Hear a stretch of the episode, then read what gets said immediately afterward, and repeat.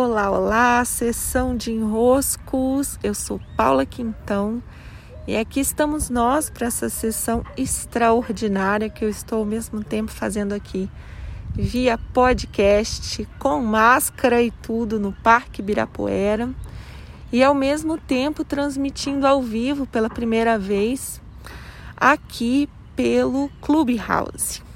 Então aqui no Clubhouse eu já vejo que a Aline está, Aline Ferreira, Alessandra, muito boas-vindas. Estou testando aqui esse modo operantes. Farei a sessão via podcast, que vai ser publicada no Spotify. E logo mais venho, abro a sala e converso com quem está comigo. Trocamos um pouco só lá pelo Clubhouse.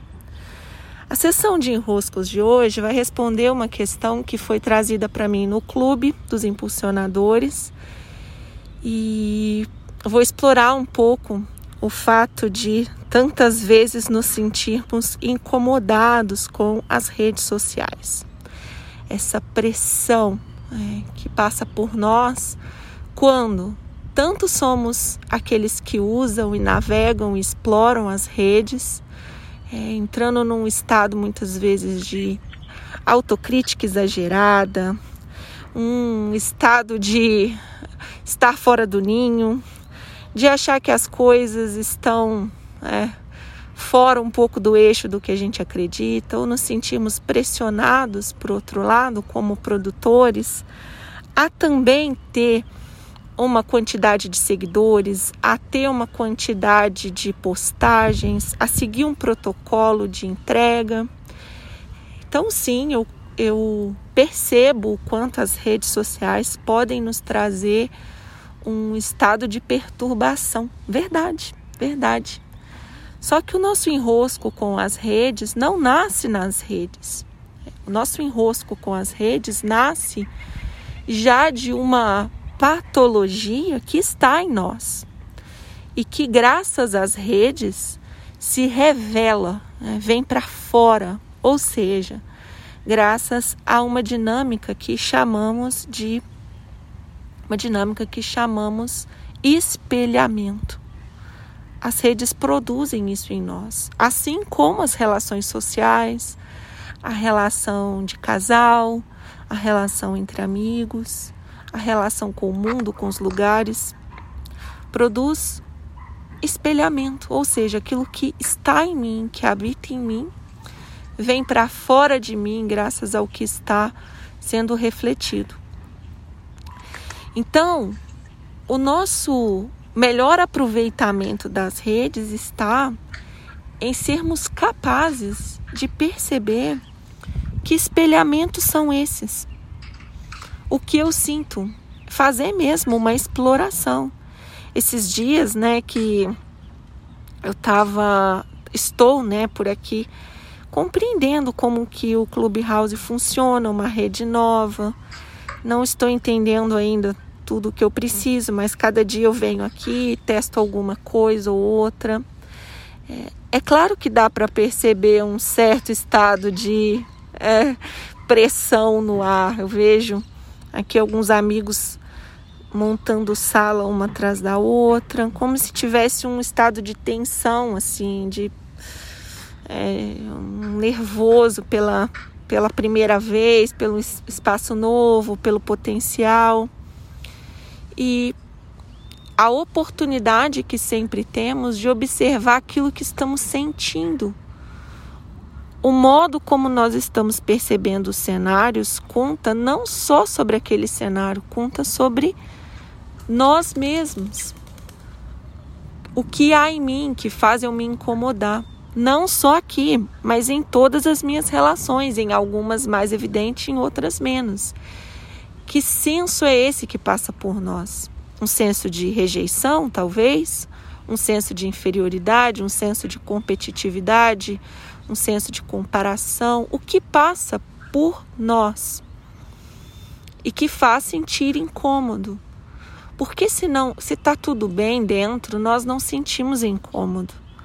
Se está tudo bem, a gente não sente desconforto. O desconforto é só uma oportunidade, portanto. E aqui eu vou trazer um zoom num outro aspecto do incômodo como criadores de conteúdo, ok? E aí é essa pergunta que originalmente eu tinha mesmo para responder, que é a seguinte: a pressão por criar é, e muitas vezes um estado de não gostar do que se cria. E eu vou falar por por mim, né, o modo como eu venho criando há alguns anos e o quanto eu pude encontrar um estado de muita liberdade naquilo que eu crio.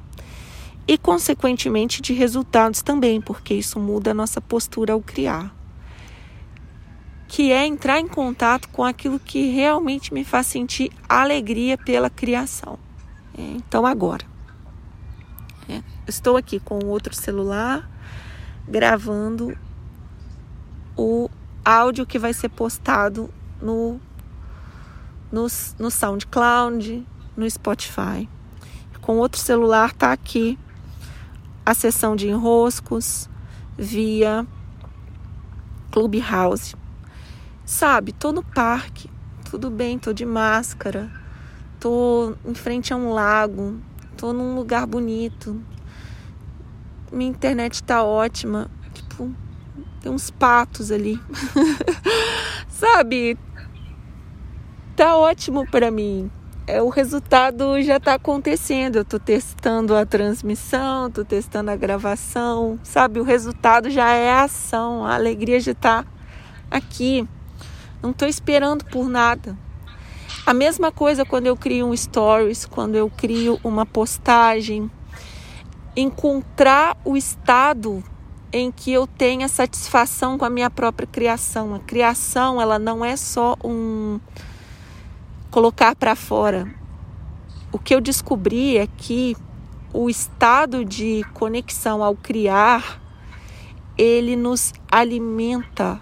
Ou seja, a energia que eu coloco para criar, ela me é devolvida em abundância. Porque eu criei num estado de graça, entende? Eu criei num estado de alegria, eu criei num estado de usufruir a própria criação. Então, achar bonito o que se criou, achar, se encantar com o que você criou. Então, muitas vezes eu me pego dizendo no meu próprio curso, tá ótimo. Porque verdadeiramente eu usufruí daquela criação. Eu sei que tá ótimo. Não sei para o outro, mas para mim, realmente. Né?